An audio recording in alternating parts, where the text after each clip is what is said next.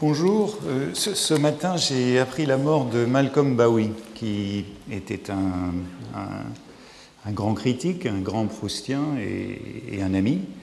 Et bon, j'ai appris sa mort comme on apprend les choses maintenant par un courrier électronique venu d'un ancien étudiant.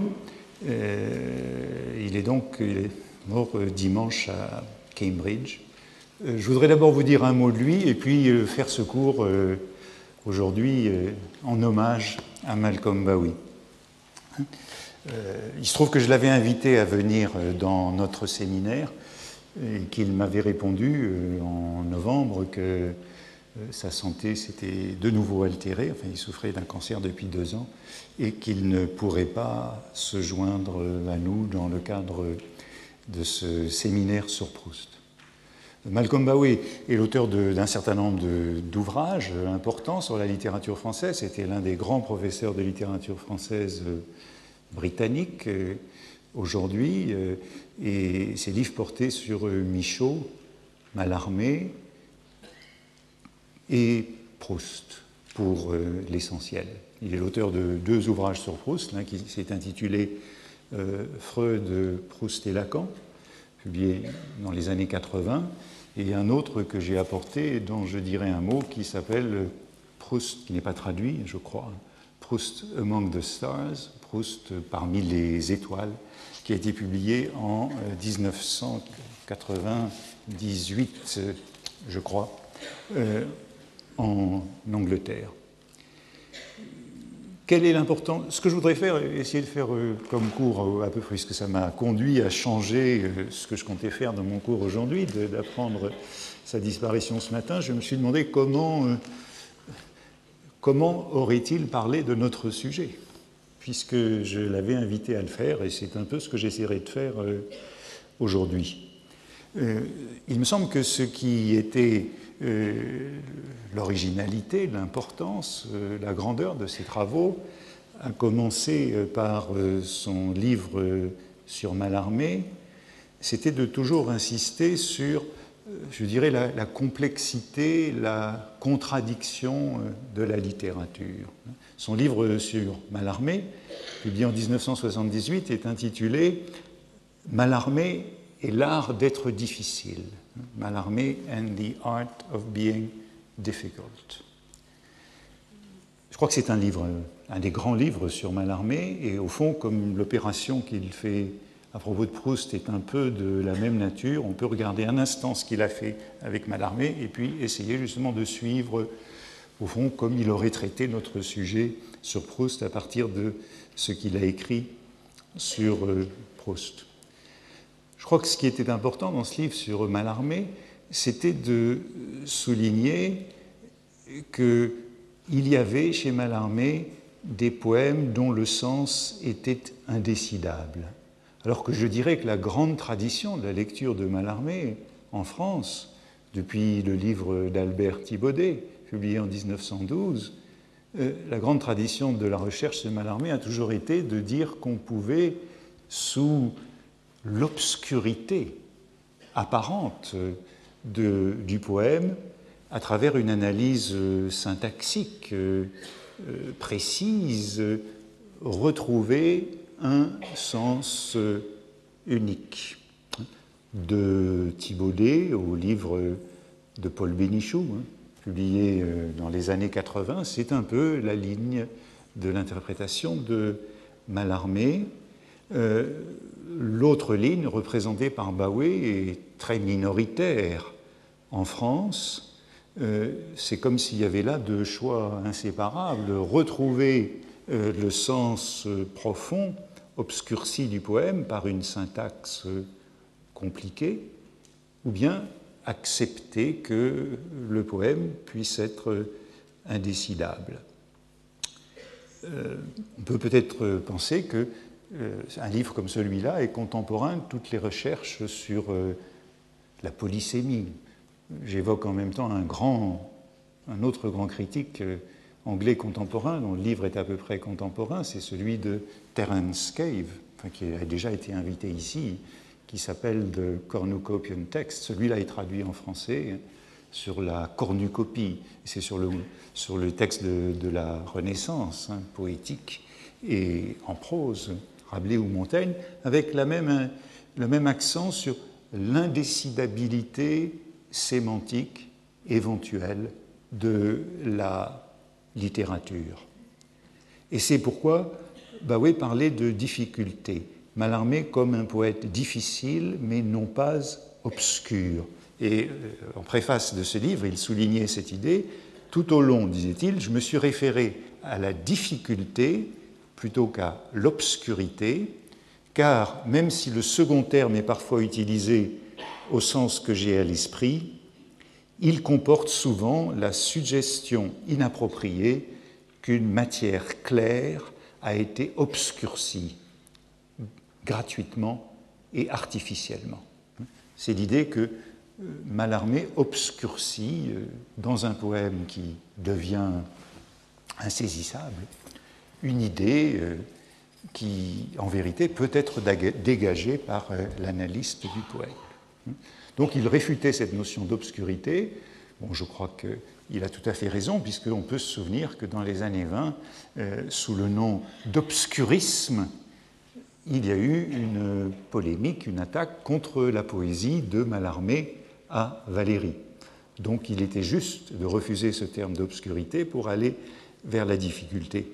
Les poèmes de Mallarmé sont donc euh, plus ou moins difficiles. Pour certains, les difficultés sont sans doute surmontable, provisoire, et toutes les significations de détail peuvent être réunies sous un sens unique, sous un sens stable, mais je crois que ce que Bowie affirmait, c'était que euh, si d'autres poèmes résistent à l'interprétation, euh, ce n'est pas parce qu'on n'a pas encore trouvé comment les résoudre, parce a, ce n'est pas parce qu'on n'a pas assez chercher la solution qui résoudrait l'énigme. Le poème n'est pas de l'ordre de l'énigme, c'est ça qu'il veut dire. Il est difficile, mais ce n'est pas une énigme qu'on peut résoudre.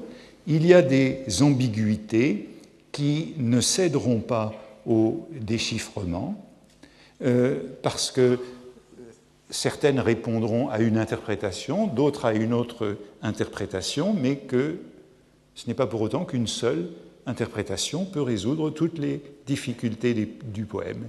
Il y a des poèmes de Mallarmé qui ne sont pas à sens unique, qui ne sont pas monosémiques, mais qui sont polysémiques. Et euh, ce n'est pas parce qu'on n'en a pas encore donné une explication satisfaisante, mais parce qu'ils sont, j'ai envie de dire, constitutivement ambigus, constitutivement complexes. Et euh, dans ce livre de bah oui, il y a le plus long chapitre est sur le poème qu'on dit parfois le plus difficile de Mallarmé, hein, Prose pour décès sainte, où il écrit, je crois que c'est une bonne leçon à propos de la lecture qu'on peut faire de Proust, mon propos, dit-il dans ce chapitre, a été de suggérer que ce poème ne peut être lu dans le sens de sa richesse que si l'on est disposé à accepter que son réseau de sens, tissé de manière concurrente et contrapuntique, contrapuntique, hein, allusion à la musique ici, ne peut pas être maîtrisé dans un seul cadre allégorique et dans un seul argument consistant. Vous voyez l'idée qui est, me semble-t-il, très forte, qui est d'admettre qu'un poème difficile, comme celui-là, l'un des plus difficiles de Mallarmé, eh bien, on, ne le reconnaîtra dans sa richesse et dans sa valeur hein, que si l'on admet ce que j'appelais complexité et contradiction du poème, hein, et on y trouvera des résonances, des échos, mais non pas un cadre allégorique, un argument consistant qui résoudrait d'un coup toutes les difficultés. Bien, il me semble qu'on pourrait dire un peu la même chose de sa lecture de Proust, et c'est l'exercice que je vais essayer de faire euh, maintenant. Euh, il est donc l'auteur euh, d'un livre, Proust, j'ai dit Freud, Proust et Lacan. Malheureusement, je ne l'ai pas retrouvé chez moi, donc je ne pouvais pas vous en parler cet après-midi. Je l'ai pas retrouvé ce matin. J'ai retrouvé l'autre, Proust Among the Stars. Et la dernière fois que j'ai vu Malcolm Bowie, c'était au mois d'avril à Princeton, un colloque sur Proust, où il a donné une communication, qu'il était à ce moment-là euh, en meilleure santé, intitulée Reading Proust Between the Lines, lire Proust entre les lignes. Alors comment aurait-il abordé euh, notre sujet, Proust, mémoire de la littérature? Eh bien, me semble-t-il, en insistant justement sur la complexité et la contradiction de cette mémoire, son irréductibilité à un sens unique et euh, son instabilité. Euh, dans ce livre, il y a un chapitre sur l'art, non pas sur la littérature, et il commence par euh, analyser un passage que je comptais analyser plus tard dans ce cours, mais je vais anticiper euh, ce moment pour, ben, pour, lui rendre hommage et pour aller dans le sens de sa propre lecture de ce passage. Ce passage, c'est un passage bien connu que j'ai moi-même déjà commenté ailleurs. c'est le passage le plus caractéristique qu'on puisse trouver dans la recherche du temps perdu, où Proust s'oppose à la linéarité précisément de la mémoire de la littérature, contre l'idée de progrès appliqué à la littérature. Ce passage se trouve dans Sodome et Gomorre, où euh, la jeune Madame de Cambremer est le représentant emblématique de cette conception évolutionniste, linéaire, progressiste, de, historiciste de la littérature. C'est un passage dérisoire, comique, mais qui n'en a pas moins une portée assez considérable, puisque très souvent, lorsque Proust avance euh, justement des idées qui lui importent, il les avance euh, sous couvert euh, d'humour, afin de les rendre un petit peu moins dogmatiques, un petit peu moins affirmatives. Et cette jeune Madame de Cambremer, vous vous souvenez sûrement de ce passage, parce qu'elle se croyait avancée, et en art seulement, avancé entre guillemets, hein, et en art seulement jamais assez à gauche, disait-elle, elle se représentait non seulement que la musique progresse, mais sur une seule ligne, et que Debussy était en quelque sorte un sur-Wagner encore un peu plus avancé que Wagner. Idée donc d'une linéarité du développement de la littérature euh, qui fait que euh, le nouveau abolit l'ancien et que le présent sera aboli par euh, le successeur. Madame de Cambremer, et c'est l'objet de sa dispute avec sa belle-mère, la vieille marquise, Madame de Cambremer, la jeune, hein, qui est née le Grandin, je vous le rappelle, hein, elle est née le Grandin, elle a épousé le marquis de Cambremer, elle est donc en conflit avec euh, sa belle-mère, euh, la vieille marquise, la marquise douairière, parce que la marquise douairière reste attachée à Chopin. Elle a été l'élève d'une des dernières élèves de Chopin, donc elle a une sorte de, contact euh, intime avec Chopin, tandis que sa belle-fille, qui suit les modes parisiennes, euh, même si elle est euh, retirée dans la province, près de Balbec, tandis que sa belle-fille considère que Chopin n'est pas de la musique. La musique du passé n'est plus de la musique, c'est la règle de la linéarité euh, du progrès en art. Et elle pense la même chose en peinture, Bon, ce sont des passages bien connus, mais je crois qu'il est bon de voir cette linéarité pour l'avoir à l'esprit, parce que c'est vraiment ça que l'idée de mémoire euh, veut renverser. De même en peinture, euh, c'est cette jeune marquise qui dit au narrateur, au nom du ciel, après un peintre comme Monet, qui est tout bonnement un génie, n'allez pas nommer un vieux poncif sans talent comme Poussin. Je vous dirai tout nûment que je le trouve le plus barbifiant des raseurs. Qu'est-ce que vous voulez? Je ne peux pourtant pas appeler cela de la peinture. Monet, Degas, Manet, oui, voilà des peintres. Euh, aussitôt, euh, évidemment, ils seront, aussitôt après, ils seront abolis par euh, les suivants, mais Poussin, ce n'est plus de la peinture, c'est un raseur. Ce n'est rien qu'un raseur. Il y a donc là euh, une prise de position assez nette du narrateur de la recherche contre le modernisme, ce qu'on peut appeler le modernisme en art, qui consiste à euh, affirmer que le présent détruit l'ancien.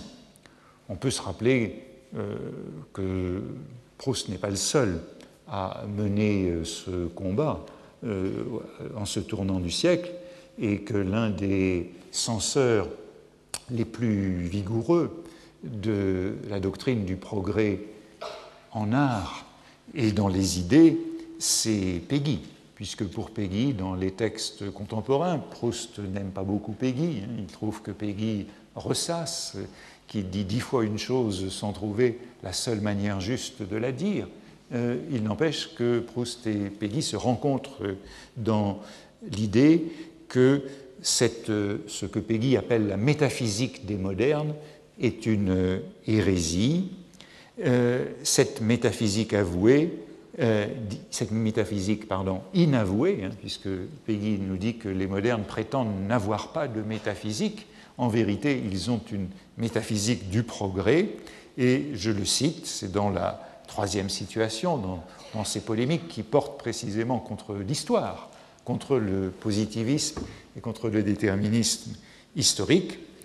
Euh, c'est une des erreurs les plus graves de la métaphysique honteuse, de la métaphysique du parti intellectuel moderne, parti intellectuel moderne, expression de Peggy, que de se représenter ou de vouloir nous représenter la succession des métaphysiques et des philosophies, des religions, comme un progrès linéaire, ininterrompu, continu ou discontinu. C'est une des graves erreurs de la métaphysique du parti intellectuel moderne que de se représenter ou de vouloir nous représenter le progrès, la succession des théories comme un progrès linéaire ininterrompu. Les adeptes de cette métaphysique du progrès font donc comme ce qui venait après était nécessairement supérieur à ce qui était avant. Je cite toujours Peggy dans un autre texte de 1906, Hervé Traître, c'est une des idées les plus communément répandues dans le monde moderne, et donc c'est naturellement une des erreurs les plus grossières du monde moderne que cette idée qu'il aurait fallu que l'humanité attendit au commencement du monde moderne pour commencer d'avoir quelque idée de ce qu'est la vie. Et suivant la formule, justement la formule mémorable, celle dont on, dont on se souvient, dans laquelle Peggy résume ce combat contre la doctrine du progrès, je cite, Descartes n'a point battu Platon comme le caoutchouc creux a battu le caoutchouc plein, et Kant n'a point battu Descartes comme le caoutchouc pneumatique a battu le caoutchouc creux. Donc c'est euh, cette révolte contre l'idée du progrès scientifique ou du progrès technique appliqué au domaine, avec Peggy, euh, euh, de la pensée, de la philosophie, de la métaphysique, avec Proust, de la peinture, de la musique ou de la littérature. Vous savez comment dans Sodome et Gomorre, le narrateur Dame le Pion à la jeune Madame de Cambremer, hein, le narrateur lui réplique de manière euh, malicieuse, je me fis un plaisir de lui apprendre, mais en m'adressant pour cela à sa belle-mère, la matrice de Chopin, comme quand au billard, pour atteindre une boule, on joue par la bande, que Chopin, bien loin d'être démodé, était le musicien préféré de Debussy. Tiens, c'est amusant, me dit en souriant la belle fille. Et voyez là que tout se trouble, puisque un moderne apprécie Chopin qui a pourtant été aboli par, euh, euh, Wagner. Debussy, qui est un sur-Wagner, euh, apprécie bien Chopin. Voilà que s'introduit cet élément de complexité auquel je, je me réfère en pensant à l'ouvrage de Malcolm Bowie. Voilà s'introduit que s'introduit cette complexité, et aussitôt le narrateur euh, euh, fait le même petit jeu pervers en peinture, et il dit à la jeune Madame de Cambremer, mais, lui dis-je, sentant que la seule manière de réhabiliter Poussin aux yeux de Madame de Cambremer, c'était d'apprendre à celle-ci qu'il était redevenu à la mode, Monsieur Doga assure qu'il ne connaît rien de plus beau que les poussins de Chantilly. Ouais, je ne connais pas ceux de Chantilly, me dit Madame de Cambremer, qui ne voulait pas être d'un autre avis que Degas, mais je peux parler de ceux du Louvre qui sont des horreurs. Il les admire énormément. Il faudra que je les revoie. Tout cela est un peu ancien dans ma tête, répondit-elle après un instant de silence, et comme si le jugement favorable qu'elle allait certainement bientôt porter sur Poussin devait dépendre non de la nouvelle que je venais de lui communiquer, mais de l'examen supplémentaire, et cette fois définitif, qu'elle comptait faire subir au Poussin du Louvre pour avoir la faculté de se déjuger. Vous voyez qu'on touche ici à ce phénomène de, la mode. Euh, le passage se poursuit un peu plus loin en faisant référence à la notion de bourse. Hein, c'est l'image de la bourse, très fréquente pour parler de ces variations de valeur euh, dans les arts. On trouve des textes contemporains de, de, non pas de Peggy justement, mais de, Gide, de, Valérie. Tous euh, jouent avec cette bourse des euh, valeurs esthétiques, très sensibles donc au phénomène de mode. Et vous voyez que Proust cite deux exemples de, de contemporains qui réévaluent l'avant-dernier. Non pas le, dernier, mais l'avant-dernier. Euh, et Proust fait encore remarquer, on ne peut pas dire qu'elle fut bête, elle débordait d'une intelligence que je sentais m'être entièrement inutile. Hein. C'est une femme euh, intelligente, hein. elle a suivi des cours à la Sorbonne notamment, mais euh, elle a, elle a cette mauvaise intelligence qui euh, qui croit au progrès, hein, ce que Peggy euh, stigmatise dans le même moment. Et euh, il faudrait ajouter que, bon, c'est un personnage un peu dérisoire, mais la duchesse de Guermantes elle-même, qui, elle, maîtrise bien mieux la littérature et les arts, elle, a exactement les mêmes travers de mode qui consiste à spéculer à la hausse ou à la baisse sur les valeurs euh, esthétiques et euh, qui euh, fait qu'on ne sait plus où sont les vraies valeurs. Hein. Madame de Guermantes, elle, on trouve à peu près la même formule. je vous la lis à propos de Madame de Guermantes. C'est dans le, la Duchesse, hein, c'est à la fin de la recherche dans le temps retrouvé. Ce style empire Madame de Guermantes déclarait l'avoir toujours détesté, cela voulait dire qu'elle le détestait maintenant. Ce qui était vrai, car elle suivait la mode, euh, bien qu'avec quelques retards. Sans compliquer en parlant de David qu'elle connaissait peu, toute jeune, elle avait cru Monsieur Ingres le plus ennuyeux des poncifs, vous retrouvez la même formule, hein, le plus barbifiant des raseurs, le plus ennuyeux des poncifs, puis brusquement le plus savoureux des maîtres de l'art nouveau, jusqu'à détester Delacroix. Bien sûr, elle était pour Delacroix contre Ingres, mais Ingres a été réévalué au moment de l'Art nouveau, et à présent, elle déteste Delacroix. Par quel degré elle était revenue de ce culte à la réprobation, un nouveau, nouvelle inflexion de la mode, Ingres est, retombée très bas. Euh, par quel degré elle était revenue de ce culte à la réprobation importe peu, puisque ce sont là nuances du goût que le critique d'art reflète dix ans avant la conversation des femmes supérieures. les salons ont dix ans de retard sur les historiens de l'art et les critiques d'art dans leur euh, jeu à la hausse et à la baisse des valeurs.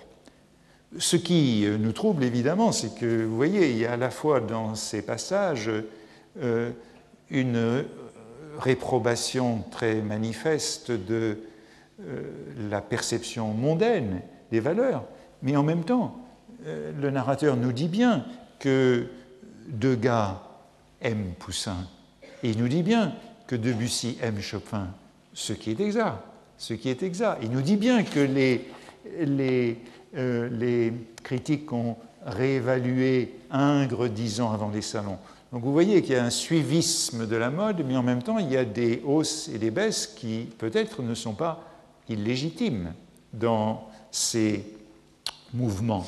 En tout cas, je crois qu'on a là l'idée bien proustienne que euh, les choses sont plus complexes et contradictoires que ne le représente une histoire linéaire, une histoire superficielle de l'art.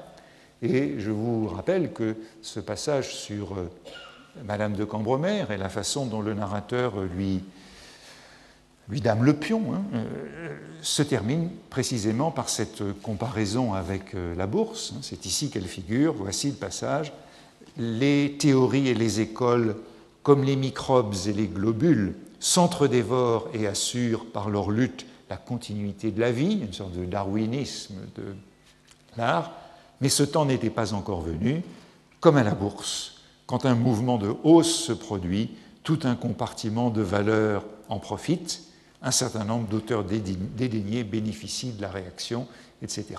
Et je vous rappelle que c'est ce passage qui se termine par l'introduction dans la recherche de cette notion de réminiscence anticipée sur laquelle j'étais tombé euh, la semaine passée, puisque euh, c'est à travers ces hausses et ces baisses qu'un artiste contemporain réévalue un précurseur.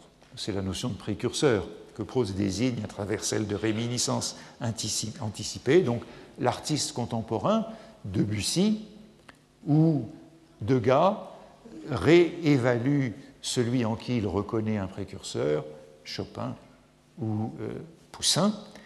Alors il voit, dit le narrateur, en cet ancien comme un précurseur, il aime chez lui, sous une toute autre forme, un effort momentanément, partiellement fraternel. Vous retrouvez nos ramiers fraternels de la semaine passée, ces pigeons, pigeons voyageurs qu'on apercevait dans la forêt quand on croyait être perdu et qui nous rassurent. Ils nous confirment qu'on est sur le bon chemin. Donc un effort momentanément, partiellement fraternel, puisqu'on sait bien que Proust euh, restreint la notion de précurseur. C'est un peu, c'est une rencontre. Ce n'est jamais qu'une réminiscence anticipée. Et Voici comment se termine le passage. Il y a des morceaux de Turner dans l'œuvre de Poussin, une phrase de Flaubert dans Montesquieu. Tout cela, c'est évidemment très important pour cette mémoire de la littérature et son fonctionnement à rebours.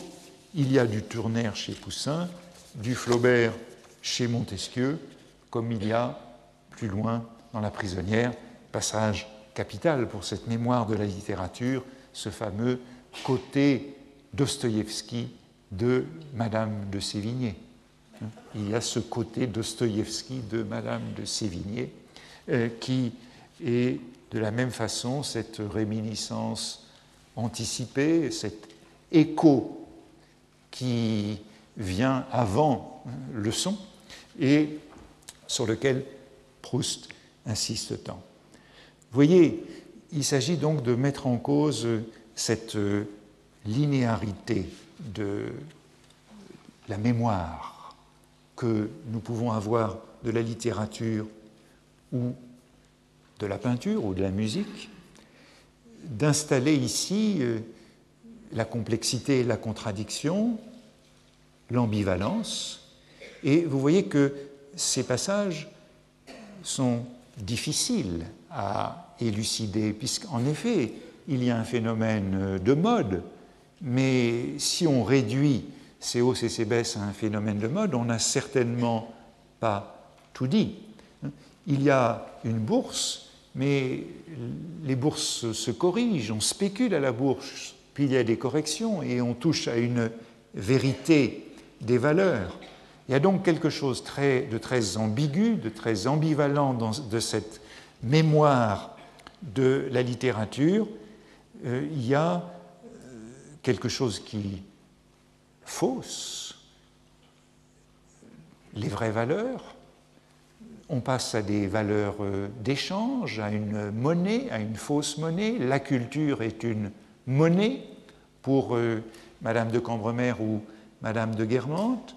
Il y a un usage donc qui est en quelque sorte euh, frivole et bas de la culture. La culture sert à se faire valoir, mais en même temps, il y a un usage de la culture qui est de la même culture qui, euh, pour euh, les artistes ou les, pour, pour Degas ou pour Debussy, ou pour les vrais amateurs, est un usage qui sert à aller à la découverte de soi. Et euh, je crois qu'il faudrait insister avec, euh, avec Bowie. Voici l'une des phrases de ce livre que je retrouvais ce matin sur l'utilisation de cette culture comme, disons, de la, du numéraire, de la fausse monnaie, dans le verbiage mondain. Les personnages de Proust, dit-il, utilisent les références et allusions littéraires comme une monnaie instable, versatile dans l'échange social.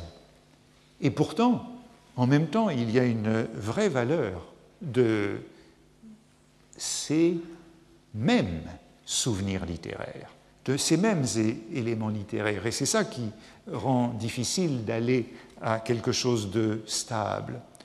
Euh, il poursuit dans cette même phrase, le roman de Proust je crois que c'est une très belle idée, re-rêve, c'est de l'anglais, redreams, je ne sais pas très bien comment il faudrait traduire, le roman de Proust ne cesse de rêver.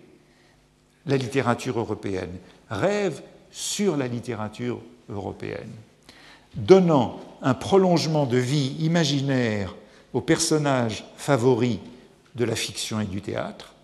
Il prolonge la vie des héros de la littérature européenne, et une nouvelle vigueur aux mots mémorables, une nouvelle vigueur aux mots mémorables des essayistes. Souvenez-vous de l'expression qu'on avait rencontrée. C'est ça qui est très troublant. On l'avait rencontré dans la bouche de Legrandin, cette expression de Joubert sur les mots amis de la mémoire. Vous vous en souvenez? Donc c'est du Legrandin.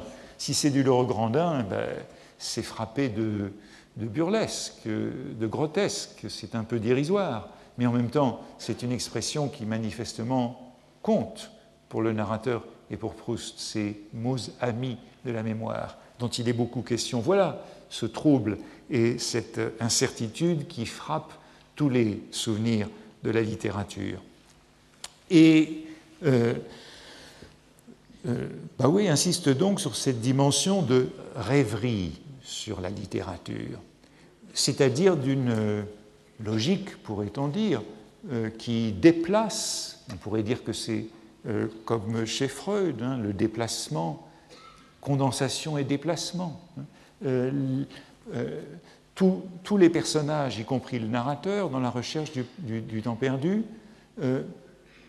procèdent avec les éléments de la mémoire littéraire comme procède le rêve. par condensation et par déplacement, dans une logique très instable. La littérature revient dans la recherche du temps perdu, j'ai envie de dire, avec Bowie, je crois que c'est aller dans son sens, comme les choses reviennent dans le rêve, comme les souvenirs reviennent dans le rêve. Et cela veut dire que si la littérature revient dans le roman comme les souvenirs reviennent dans le rêve, ça veut dire que le haut et le bas sont constamment inversés, hein, qu'il n'y a pas de valeur qui ne puisse être profanée. Tout est profané dans le rêve, tout peut être élevé et abaissé euh, sans cesse. Je crois que c'est ce qu'il veut dire quand il dit que le roman de Proust re-rêve la littérature européenne, ne cesse de la brasser, cette littérature, avec une logique qui est celle du rêve. Et donc ce qui est le plus haut dans l'usage de la littérature peut devenir euh, incessamment de l'ordre du plus bas. Et euh, je crois qu'on pourrait trouver de, nombreux exemples de cette, euh, de cette allure de la rêverie. Et peut-être que nous pouvons en prendre un, puisque c'est un exemple que, euh, que, que, Bowie introduit dans son livre, de cet usage de la littérature qui, euh, qui est absorbé, dévoré par le roman, mais d'une certaine façon aussi regurgité, rendu par le roman. Euh, d'un autre côté, c'est la, petite monnaie, la monnaie de singe de la mondanité, le grandin, Madame de Cambremer, de l'autre, c'est une vraie valeur qui euh, revient dans les réminiscences euh, anticipées. Et puisque Bowie nous dit que ce jeu a lieu avec toute la littérature européenne, regardons comment il a lieu avec, avec Homère, pour commencer. eh bien voilà une appropriation d'Homère qui nous montre combien ce terrain est instable. Euh, c'est de nouveau du Legrandin. Il faut aller vers ce genre de personnage pour voir la, dégradation de la littérature.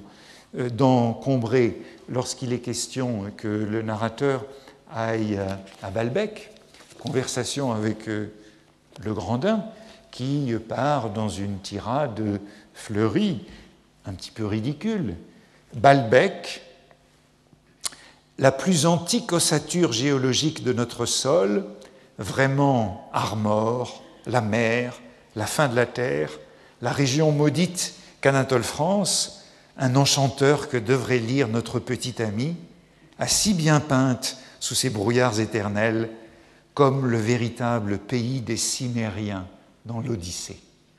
Bon, il y a donc là, évidemment, ce, festival de références euh, littéraires, Armor, la mer, la fin de la terre, c'est le Finistéré de, de Renan. Il y a du Renan euh, là-dessous, à côté d'Anatole France, euh, qui est aussi cité.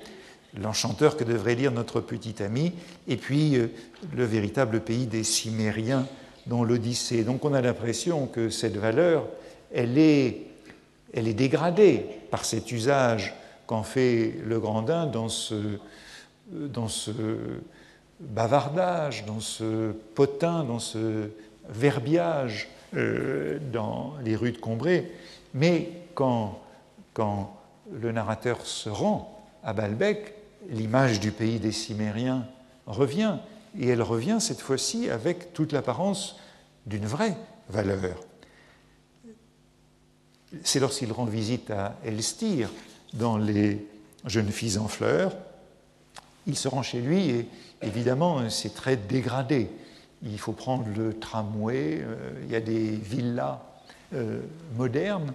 Et il dit ceci, je m'efforçais pour penser que j'étais dans l'antique royaume des Cimériens, dans la patrie peut-être du roi Marc, ou sur l'emplacement de la forêt de Brocéliande, de ne pas regarder le luxe de pacotille des constructions qui se développaient devant moi et entre lesquelles la villa d'Elstir était peut-être la plus somptueusement laide.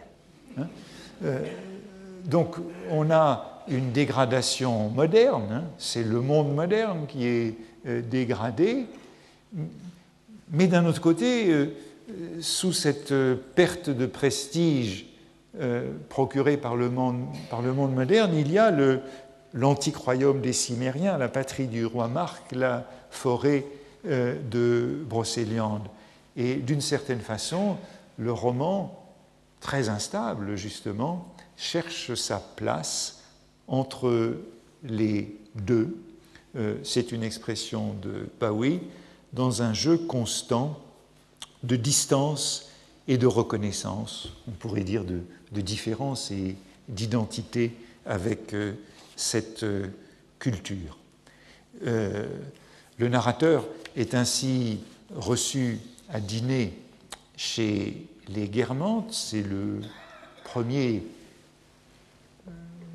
première fois qu'il se rend à dîner chez eux dans le, côté de Guermantes, et nous retrouvons euh, ces références à Homère qui sont très ambivalentes, hein, puisqu'elles sont dans un cercle de mondanité et qu'en même temps, euh, elles peuvent très bien suggérer une vraie valeur dans laquelle on se découvre.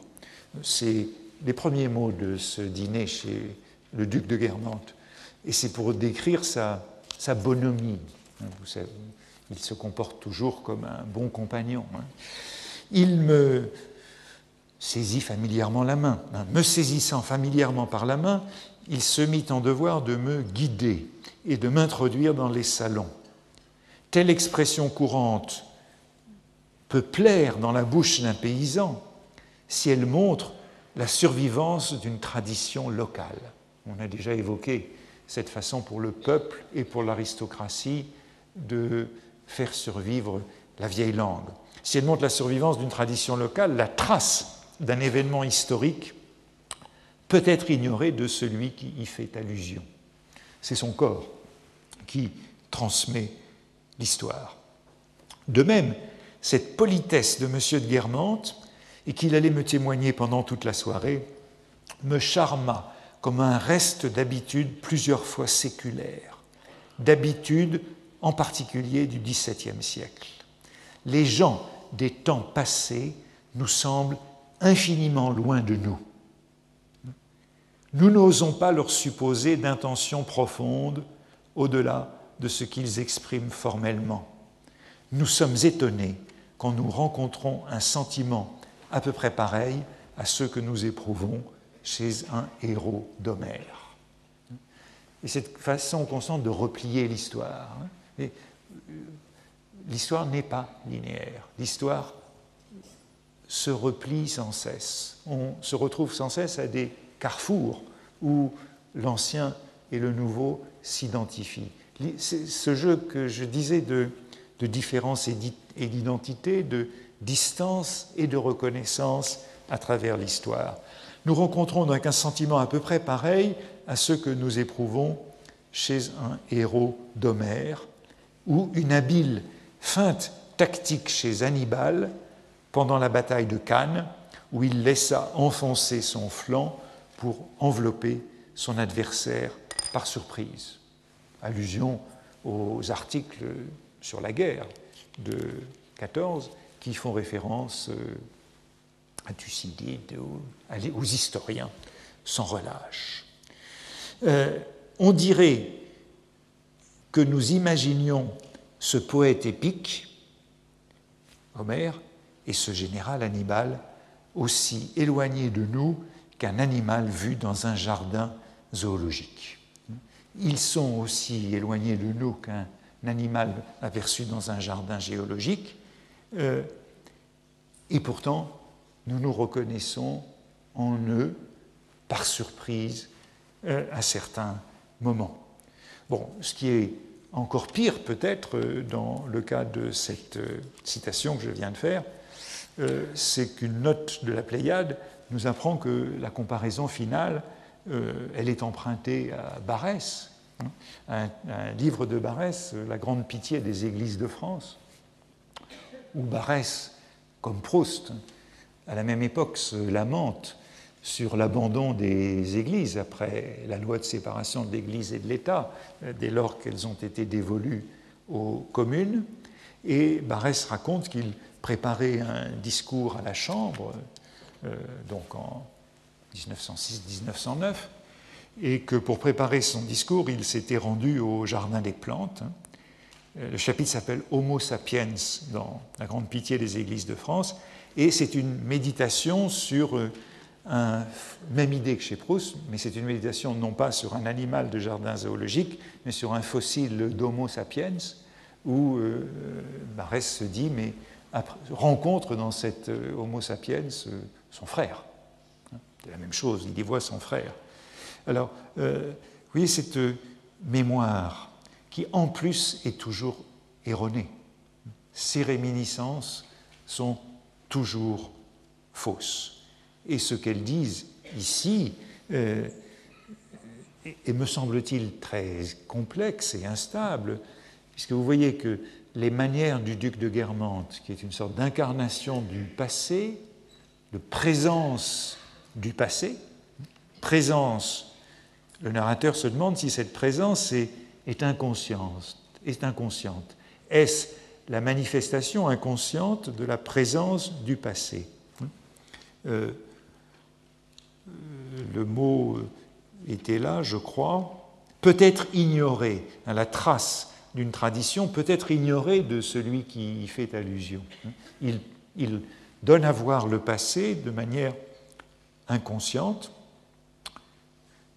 on rencontre en lui euh, son frère comme dans un Homo sapiens ou un animal du jardin zoologique, mais en même temps, le narrateur ne peut pas décider euh, si c'est authentique, cette euh, bonhomie, ou bien si cette bonhomie est une hypocrisie de mondain, si c'est une affectation, si c'est une imposture.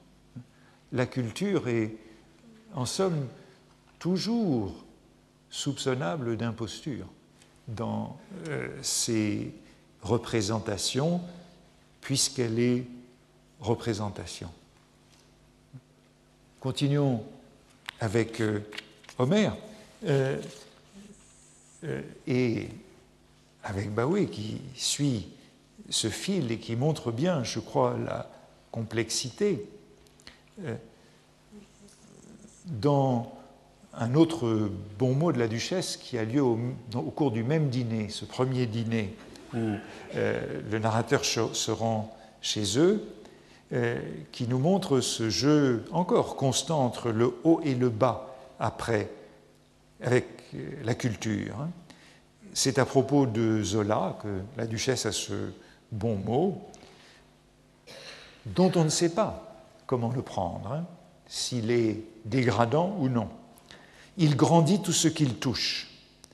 Vous me direz qu'il ne touche justement qu'à ce qui porte bonheur. Mais il en fait quelque chose d'immense. Il a le fumier épique, c'est l'Homère de la vidange. Euh, euh, euh, bon, passage qui est typique de ce jeu mondain avec la mémoire de la culture, avec les références culturelles appliquées à un contemporain, euh, euh, une sorte d'antonomase qui sert à le désigner, l'Homère de la vidange. Euh, il se trouve que là encore, on pourrait dire que c'est une réminiscence. Elle n'est pas notée dans la Pléiade, mais je tombais par hasard, il n'y a pas très longtemps, sur le, un article célèbre du, critique Jules Lemaître sur Zola, où il qualifiait les Rougon-Macquart de d'épopée pessimiste de l'animalité humaine. Euh, description à laquelle euh, Zola a répondu dans une lettre pour dire qu'il n'était pas en désaccord avec cette formule. Épopée pessimiste de l'animalité humaine, c'est comme ça que les Rougon-Macquart sont lus. Donc, euh, l'expression de la duchesse, après tout, ce n'est jamais qu'une variante sur euh, le mot mémorable, le mot ami de la mémoire du critique ou d'un des critiques les plus célèbres de l'époque. Euh, mais on pourrait suivre ce fil du, du, jeu constant entre le haut et le bas de la référence à ce texte, en somme sacré, pour le héros qui est celui de l'Odyssée. Euh, on a souvent comparé euh, le bal de tête à la fin du temps retrouvé au chant 11 de l'Odyssée et de l'évocation des morts, la visite des enfers. Le bal de tête, c'est la rencontre des fantômes euh, aux enfers. Et la référence est présente à plusieurs reprises. Elle est présente sur un mode dérisoire, mais en même temps, elle touche à ce qu'il y a de plus sacré. Euh, ainsi, euh, au moment où le héros rencontre Odette au cours du bal des têtes, Odette, euh, Madame de Forcheville, elle n'a pas changé, elle. C'était si miraculeux qu'on ne pouvait même pas dire qu'elle avait rajeuni. Mais plutôt qu'avec tous ses carmins, toutes ses rousseurs, elle avait refleuri. Justement, parce qu'elle n'avait pas changé, elle ne semblait guère vivre. Elle avait l'air d'une rose stérilisée. Cette voix était restée la même, elle a gardé sa voix, hein. cette voix était restée la même, inutilement chaude, prenante, avec un rien d'accent anglais. Et pourtant, de même que ses yeux avaient l'air de me regarder d'un rivage lointain, hein, de l'autre côté de la vie, sa voix était triste, presque suppliante, comme celle des morts dans l'Odyssée. Odette eût pu jouer encore, je lui fis des compliments sur sa jeunesse. Elle me dit Vous êtes gentil, my merci. Comme elle donnait difficilement à un sentiment, même le plus vrai, une expression qui ne fut pas affectée par le souci de ce qu'elle croyait élégant, elle répéta à plusieurs reprises Merci tant, merci tant. Donc on a euh, cette euh, scène émouvante avec cette vérité euh, qui est touchée à travers cette image de l'Odyssée et en même temps on est dans le bruit, dans le burlesque ou dans le grotesque, comme dans l'autre référence qui est faite à l'Odyssée, quelques pages auparavant, dans ce même bal des têtes, dans ce même passage où le héros euh, est représenté à un ami qu'il n'a pas vu depuis longtemps et qu'il ne reconnaît plus, précisément. J'aurais bien voulu reconnaître mon ami, mais comme dans l'Odyssée, Ulysse s'élançant sur sa mère morte, comme un spirit essayant en vain d'obtenir d'une apparition une réponse qu'il identifie, comme le visiteur d'une exposition d'électricité qui ne peut croire que la voix que le phonographe restitue inaltérée soit tout de même spontanément émise par une personne, je cessais de reconnaître mon ami. Il y a ces trois comparaisons successives qui nous sont données ici dans, cette, dans ce trouble de la reconnaissance méconnaissance. Il retrouve euh, cet ami, mais c'est le même, et pourtant un autre. Hein. Différence et identité, reconnaissance et distance. Il y a trois images. Celle d'Ulysse s'élançant sur sa mère dans l'Odyssée, celle du euh, spirit euh, cherchant une réponse et celle du visiteur d'électricité, donc image moderne découvrant le phonographe.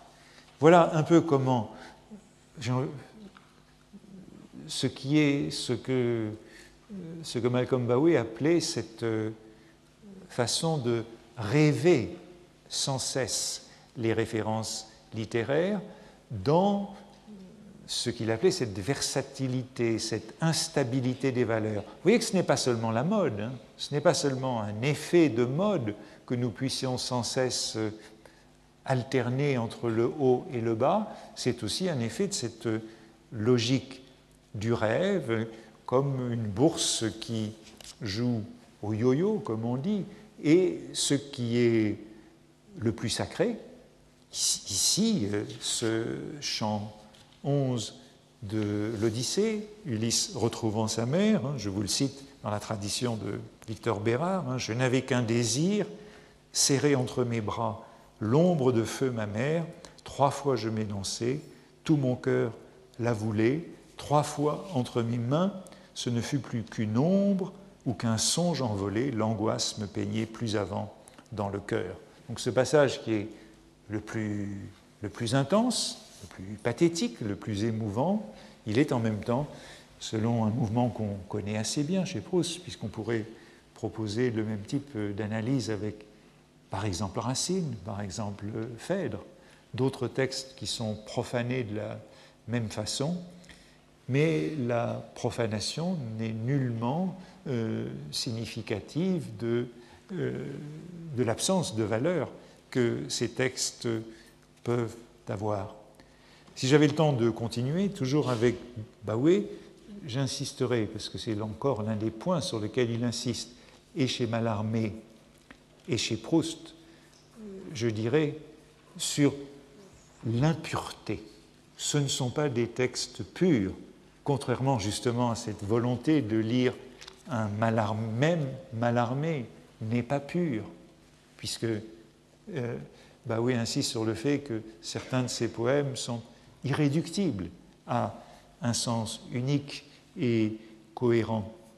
Euh, même euh, Mallarmé n'est pas pur, et je dirais que Proust, évidemment, est encore moins pur. Euh, ce sont des textes, notamment celui de Proust, qui sont gorgés, saturés de littérature, épais, denses. Ce sont des espaces impurs. Et il ne faudrait pas, euh, il serait erroné euh, de les réduire à un idéal de pureté immaculée. Je dis même le texte de Mallarmé, mais évidemment, à plus forte raison, celui de Proust. Bah oui, nous suggère qu'il y a deux chemins vers la vérité.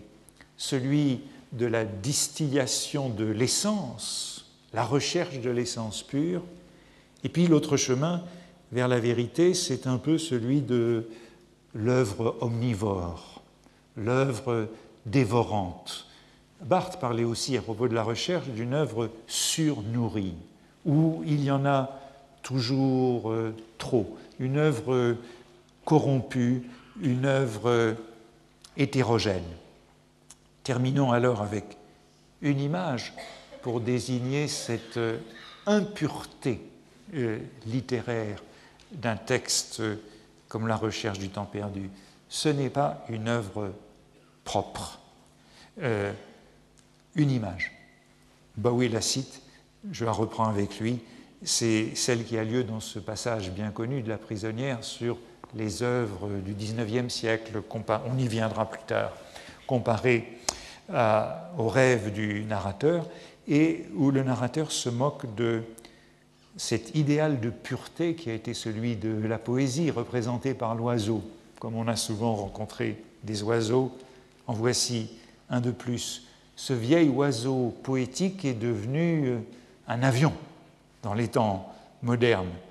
Peut-être comme les oiseaux, dit le narrateur, c'est la fin de ce passage hein, sur les œuvres du XIXe siècle, peut-être comme les oiseaux qui montent le plus haut, qui volent le plus vite, ont une aile plus puissante, Fallait-il de ces appareils vraiment matériels pour explorer l'infini, de ces 120 chevaux marque mystère, où pourtant, si haut qu'on plane, on est un peu empêché de goûter le silence des espaces par le puissant ronflement du moteur. Ironie qui vient de celui qui a écrit contre l'obscurité, contre Malarmé, le 120 chevaux, marque mystère, hein, c'est euh, cet euh, oiseau moderne qui n'est plus un oiseau pur, mais qui va plus haut que l'oiseau pur, et qui touche à un autre degré de vérité. Donc, insistons avec Baoué, mais on y reviendra, je crois que c'est ce qu'il aurait dit de cette mémoire. C'est une mémoire complexe, c'est une mémoire impure, et c'est une mémoire qui fonctionne avec euh, cette logique du rêve, c'est-à-dire du condensation, de la condensation, du déplacement, et qui renverse sans cesse les valeurs. Merci.